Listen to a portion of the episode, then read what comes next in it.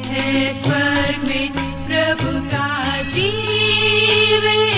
वचन।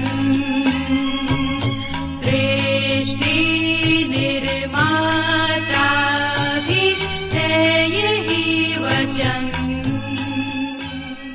प्रिय श्रोता, नमस्कार। कार्यक्रम सत्य वचन में आप सभी का हार्दिक स्वागत है।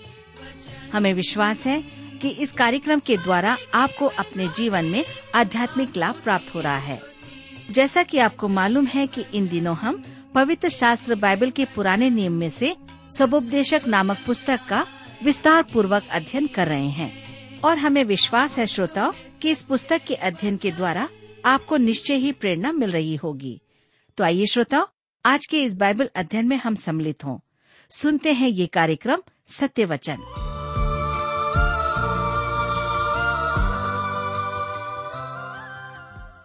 प्रिय मित्र, प्रभु यीशु के पवित्र और सामर्थ्य नाम में आप सबको मेरा नमस्कार। मैं कुशल पूर्वक हूँ और मुझे विश्वास है कि आप सब भी परमेश्वर की निकटता में रहते हुए कुशल पूर्वक हैं। मैं आप सभी श्रोता मित्रों का इस कार्यक्रम में स्वागत करता हूँ। विशेष करके अपने उन सभी नए मित्रों का जो पहली बार हमारे इस कार्यक्रम को सुन रहे हैं। मैं आपको फिर से इस बात की जानकारी दे दूँ कि हम इन दिनों बाइबल में से सबोपदेशक नामक पुस्तक का अध्ययन कर रहे हैं।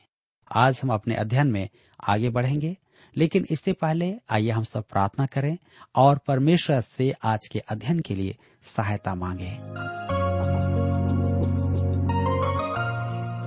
हमारे जीवित और सामर्थ्य पिता परमेश्वर, आइए हम सब अपनी आँखों को बंद करें। हमारे दयालु और प्रेमी पिता परमेश्वर, हम आपको धन्यवाद देते हैं हमारे हर एक के जीवन के लिए, जिसे आपने बड़ी दया के द्वारा हमें दिया है। यद्यपि कि हम लोग दुर्बल और कमज़ोर हैं, हमारे जीवन में कुछ भी अच्छाइयाँ नहीं है, इसके बावजूद भी आपने हमें इस पृथ्वी पर जीवतों के बीच में जीवित रखा है, ताकि हम आपके वचन का अध्ययन कर सकें, सीख सकें और उसके अनुसार चल सकें। आज जब हम सबोपदेशक की पुस्तक से अध्ययन करते हैं, हमारी प्रार्थना है कि आप प्रत्येक श्रोता भाई बहनों को अपनी बुद्धि, ज्ञान और समझ प्रदान कीजिए, ताकि आज हम जो कुछ भी सीखते हैं, निश्चित रूप से हमें से प्रत्येक के जीवन के लिए आशीष का कारण बन जाए। हमारी प्रार्थना उन भाई बहनों के लिए है जो बीमार हैं, निराश हैं, चिंतित हैं, परेशान हैं। पिताजी, आप उन पर भी अपनी कृपा दृष्टि प्रदान कीजिए। आज के इस समय को आपके हाथ में सौंप देते हैं। धन्यवाद के साथ प्रार्थना उद्धारकर्ता यीशु के नाम से मांगते हैं। आमीन। मित्रों, हम सुलेमान के विचार को देख रहे थे कि यदि मनुष्य स्वार्थ परायण हो जाए तो क्या उसे संतोष प्राप्त होगा?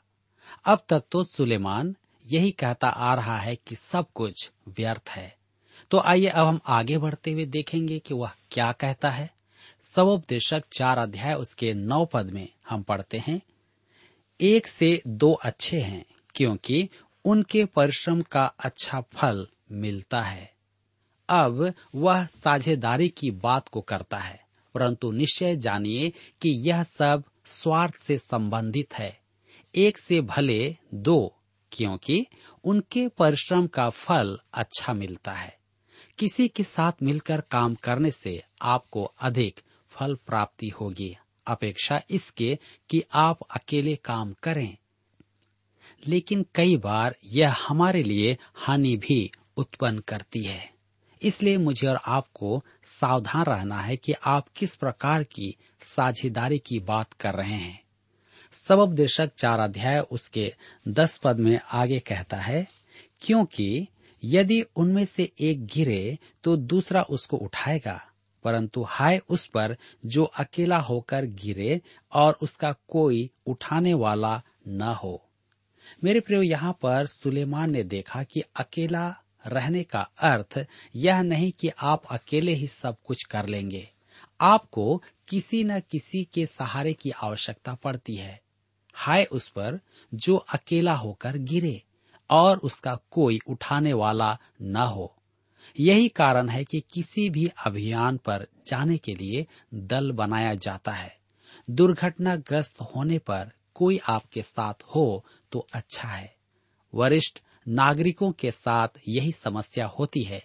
जब वे अकेले रहते हैं, उनके साथ कोई भी दुर्घटना हो जाए तो उनका साथ देने के लिए वहाँ पर कोई भी नहीं होता है। पड़ोसियों को भी एक या दो दिन बाद ही इसका पता चलता है कि उनके साथ क्या हुआ है। अतः दो का एक साथ होना अच्छा है।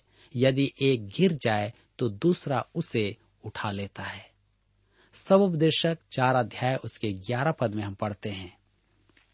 फिर यदि दो जन एक संग सोए तो वे गर्म रहेंगे, परंतु कोई अकेला कैसे गर्म हो सकता है। गर्मी दो गुना हो जाती है। जब मैं छोटा था तो अपने पिता के साथ सोता था क्योंकि हमारा घर गर्म नहीं था। अतः ठंड के समय पिता के साथ सोने से मैं गर्म रहता था। इस प्रकार से आप देखेंगे कि मुर्गी जब अपने बच्चों को अपने पंखों के नीचे रखती है तो बच्चे आराम से सोते हैं। मेरे प्रियो, हम में से प्रत्येक के जीवन के लिए भी यही बात है कि जब हम दो होते हैं तो एक दूसरे के न केवल सहायक, परंतु गर्मी भी एक दूसरे को प्रदान करते हैं। सबब देशक की पुस्तक चार अध्याय उसके बारह पद में लिखा हुआ है, यदि कोई अकेले पर प्रबल हो तो हो, परंतु दो उसका सामना कर सकेंगे। जो डोरी तीन तागे से बटी हो, वह जल्दी नहीं टूटेगी। दो की संगति होती है तो तीन की भीड़ होती है और कभी कभी भीड़ एकत्र करना अच्छा है।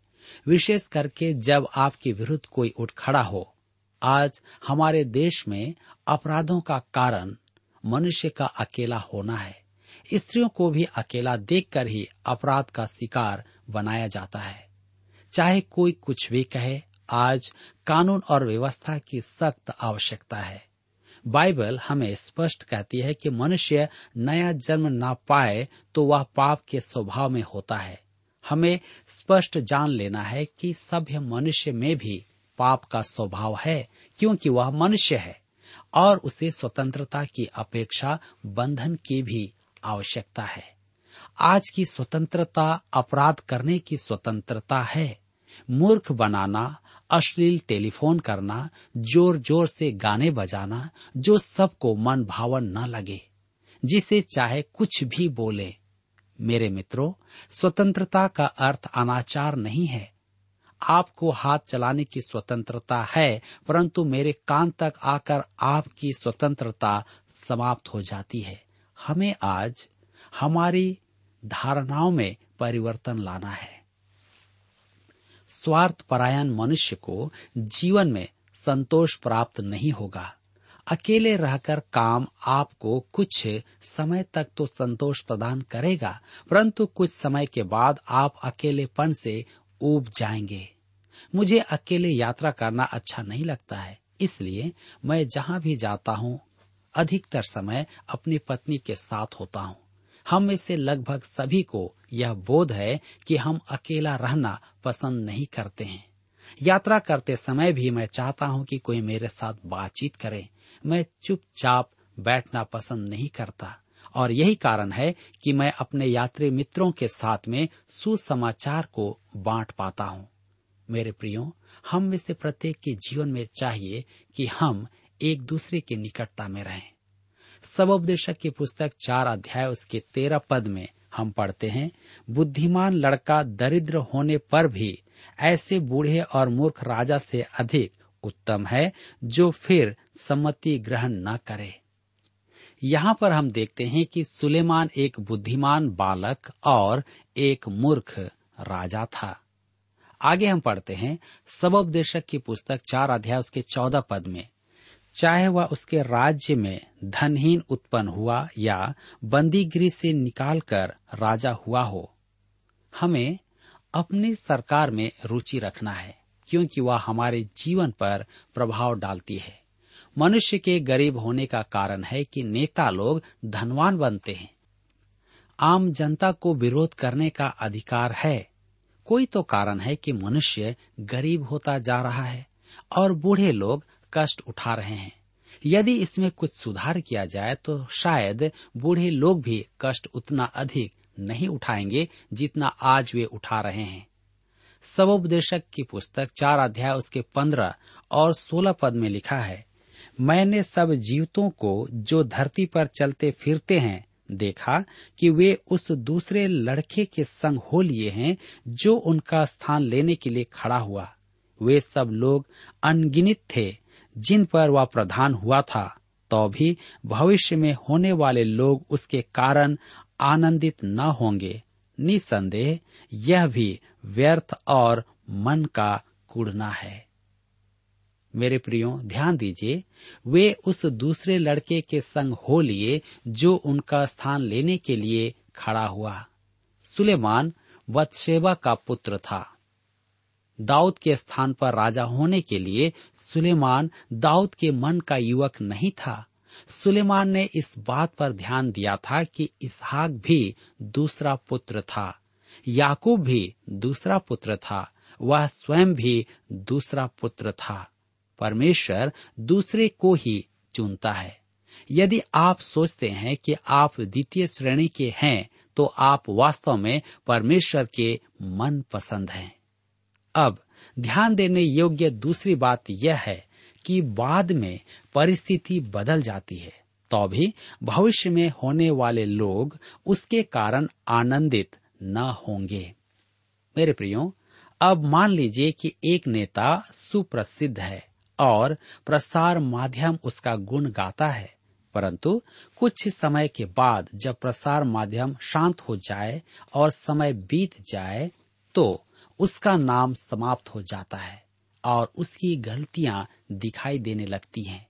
उसके अच्छे काम भुला दिए जाते हैं। वे सब लोग अनगिनित थे, जिन पर वह प्रधान हुआ था। तो भी भविष्य में होने वाले लोग उसके कारण आनंदित न होंगे। कई बार ऐसा ही होता है कि लोग किसी व्यक्ति की प्रशंसा बहुत अधिक करते हैं, उसके पीछे चलते हैं, लेकिन बाद में उसकी गलतियाँ दिखाई देने पर उससे लोग हट जाते हैं। मेरे प्रियो, यह हमारे जीवन की क्रिया है, जिसे हम आम दिन देखने पाते हैं। यहाँ पर अध्याय चार समाप्त होता है, और अब हम अपने अध्ययन में आगे बढ़ते हुए अध्याय पाँच से अध्ययन को जारी रखेंगे। अब सुलेमान एक और प्रयोग करता है, जिसमें आपको रुचि होगी। वह धर्म में संतोष खोजता है, परंतु उसे संतोष प्राप्ति नहीं होती है। मैं आपको जो बताने जा रहा हूँ, उस पर आप विचार किए बिना उसे अस्वीकार नहीं करना।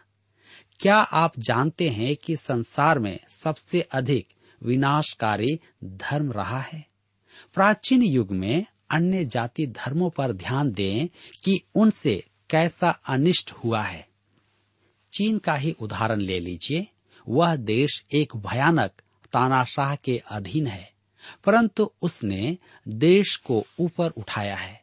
उनका धर्म उन्हें विश्व स्तरीय राष्ट्र नहीं बना पाया था। दक्षिण अमेरिका प्राकृतिक संसाधनों का भंडार है, परंतु उनका धर्म उन्हें दयनीय दशा में रखता है। इसी प्रकार ईसाई राष्ट्रों में धर्म में मुक्त विचार आ जाने से उनका भी पतन होने लगा है। मेरे मित्रों, यहाँ पर मेरे कहने का मतलब यह है कि आप कोई भी क्यों ना हो, किसी भी धर्म या किसी भी राष्ट्र के क्यों ना हो, हम हर एक मनुष्य को एक परमेश्वर ने बनाया है और हमें बचाने के लिए, हमें उद्धार और मोक्ष देने के लिए परमेश्वर ने एक योजना बनाई है। अर्थात उसने अपने पुत्र, अर्थात मसीह यीशु को मनुष्य के रूप में इस पृथ्वी पर भेजा। स्वयं परमेश्वर मनुष्य का रूप लेकर के आए, ताकि हर एक मानव जाति के लिए उनके पापों से उन्हें मुक्ति दे। और यह कैसे संभव हुआ? वह अपने आप को क्रूस पर बलिदान कर दिया, ताकि जो कोई उस पर विश्वास करेगा, वह नाश नहीं होगा, परंतु अनंत जीवन पाएगा। जी हाँ यदि आप मसीह को अपना लेते हैं तो वह आपके जीवन में शांति और आनंद देता है। मेरा अपना विचार में, मसीह विश्वास धर्म नहीं है। मसीह विश्वास में परंपराएँ और प्रथाएँ नहीं है। क्या आपने कभी सोचा है? यही कारण है कि हमारी कलिसिया में नाना प्रकार की आराधनाएँ होती है। उदाहरण के लिए, आप चाहें तो स्तुति गान गा सकते हैं। नहीं चाहें तो नहीं गाएँ। मसीही विश्वास में कोई निश्चित रीति नहीं है। क्यों? क्योंकि मसीही विश्वास एक व्यक्ति है। मसीही होने का अर्थ है मसीह यीशु में विश्वास करना। धर्म मनुष्य का सहायक सिद्ध नहीं हुआ है। मेरे प्रियो आज मैं और आप कोई भी क्यों ना हो, हम यीशु पर विश्वास के द्वारा अपने जीवन में संतोष को प्राप्त कर सकते हैं। धर्म में संतोष की खोज हम देखते हैं। अब सुनिए कि सुलेमान क्या कहता है। यह एक अति उत्तम बात है। सबोपदेशक पाँच अध्याय उसके एक पद में लिखा है, जब तू परमेश्वर के भवन में जाए, तब सावधानी से चलना। सुनने के लिए समीप जाना मूर्खों के बलिदान चढ़ाने से उत्तम है, क्योंकि वे नहीं जानते कि बुरा करते हैं। ध्यान दीजिए, कुछ कलिसियाओं की आराधना में जाना समय गंवाना ही नहीं, गलत है। मुक्त विचारक उपदेशक की बात सुनना भी गलत है। एक रूढ़ीवादी प्रचारक को सहयोग न देना गलत है, क्योंकि वह परमेश्वर का वचन सुनाता है। सुलेमान ने धर्म का पालन करके देखा। वह मंदिर जाता था, परंतु उसने अंततः चेतावनी दी, कम से कम आराधना करो, मुँह बंद रखो, आराधना में बैठो, परंतु कृपा करके किसी बात में समर्पण न करना।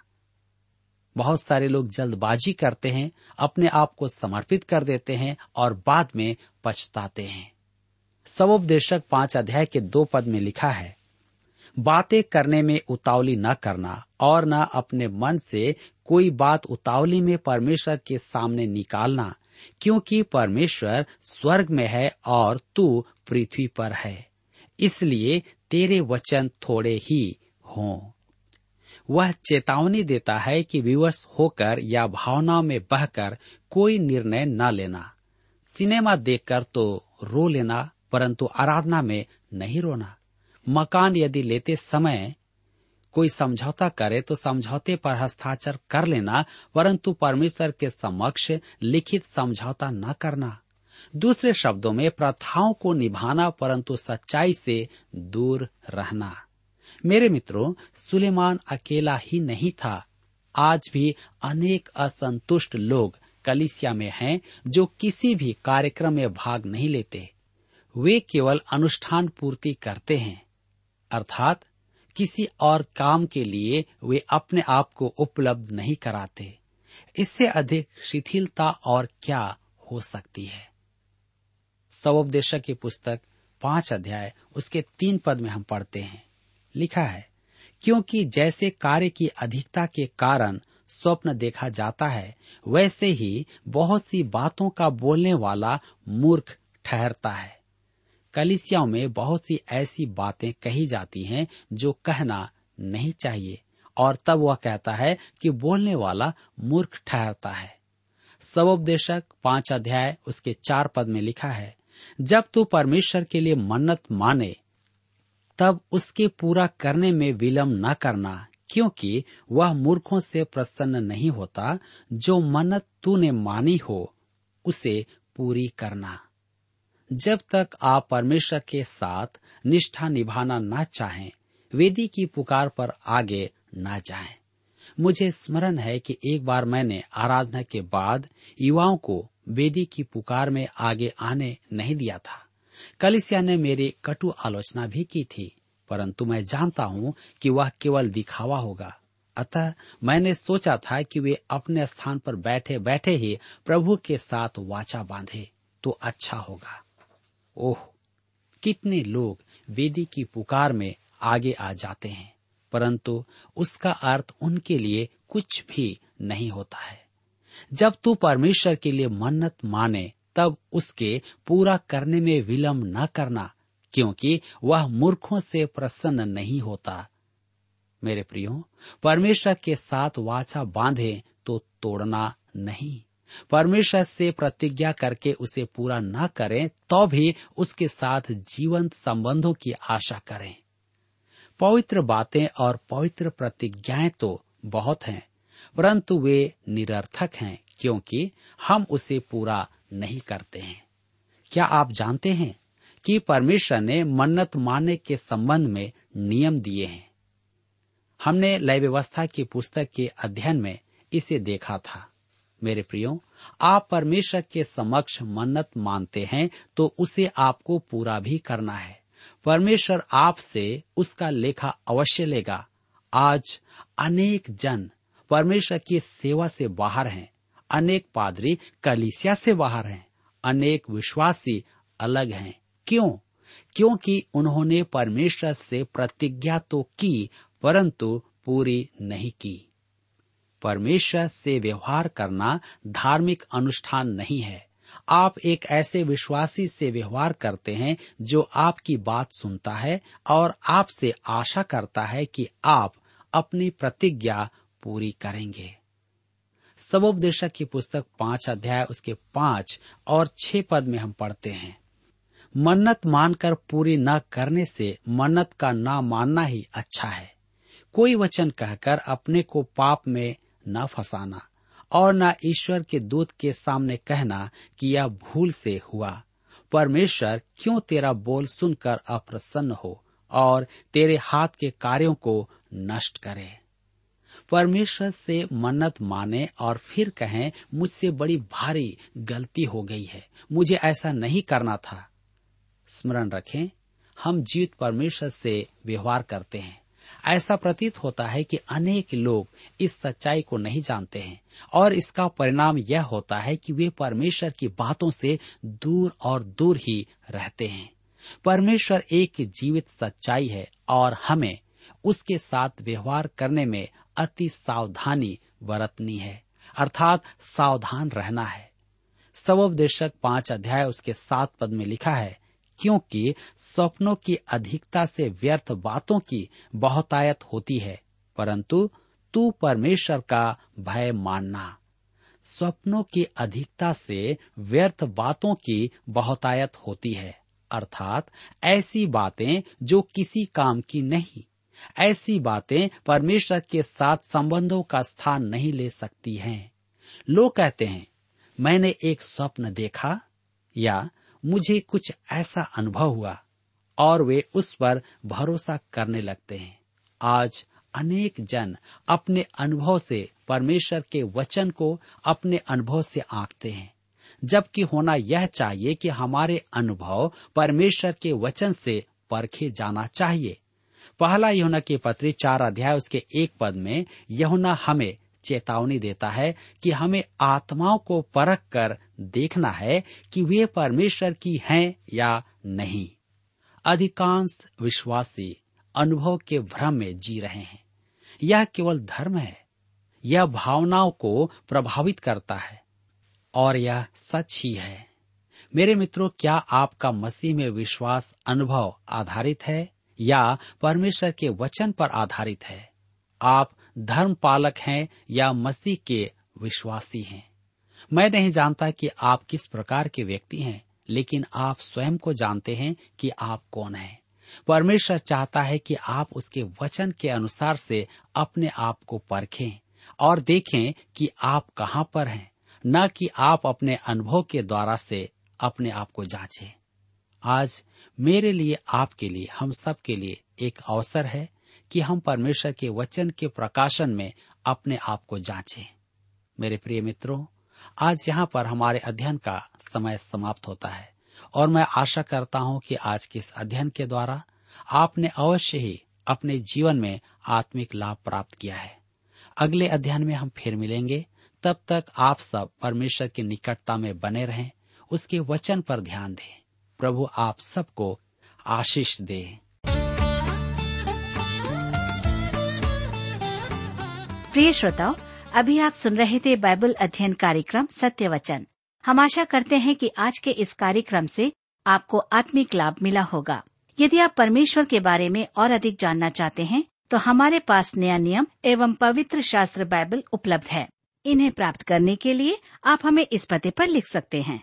कार्यक्रम सत्य वचन T W R post box number चार तीन एक शून्य, नई दिल्ली एक एक शून्य शून्य एक नौ। पता एक बार फिर सुन लीजिए। कार्यक्रम सत्य वचन T W R post box number four three one zero, new Delhi one one zero zero one nine. और हाँ श्रोताओ, याद रखें कि पत्र लिखते समय आपका नाम और पता साफ़ साफ़ लिखा होना चाहिए। इसके अलावा आप हमसे टेलीफोन के माध्यम से भी बातचीत कर सकते हैं, जिसमें हमारे काउंसलर या सलाहकार आपको सलाह देंगे। तो नोट कीजिए हमारा मोबाइल नंबर नौ नौ पाँच आठ आठ दो शून्य चार एक चार।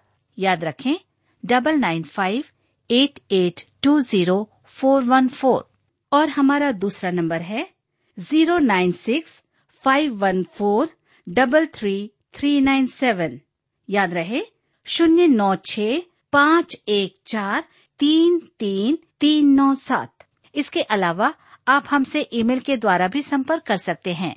हमारा ईमेल आईडी है Hindi T T B at T W R dot I N Hindi T T B at T W R dot I N और अब इसी के साथ हमारे कार्यक्रम का समय यहीं पर समाप्त होता है। अगले कार्यक्रम में आपसे फिर मुलाकात होगी। तब तक के लिए हमें आज्ञा दीजिए। नमस्कार।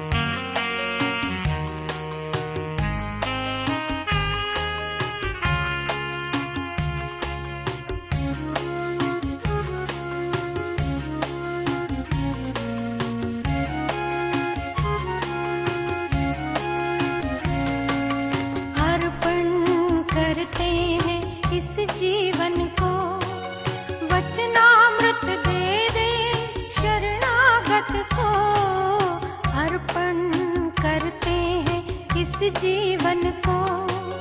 वचनामृत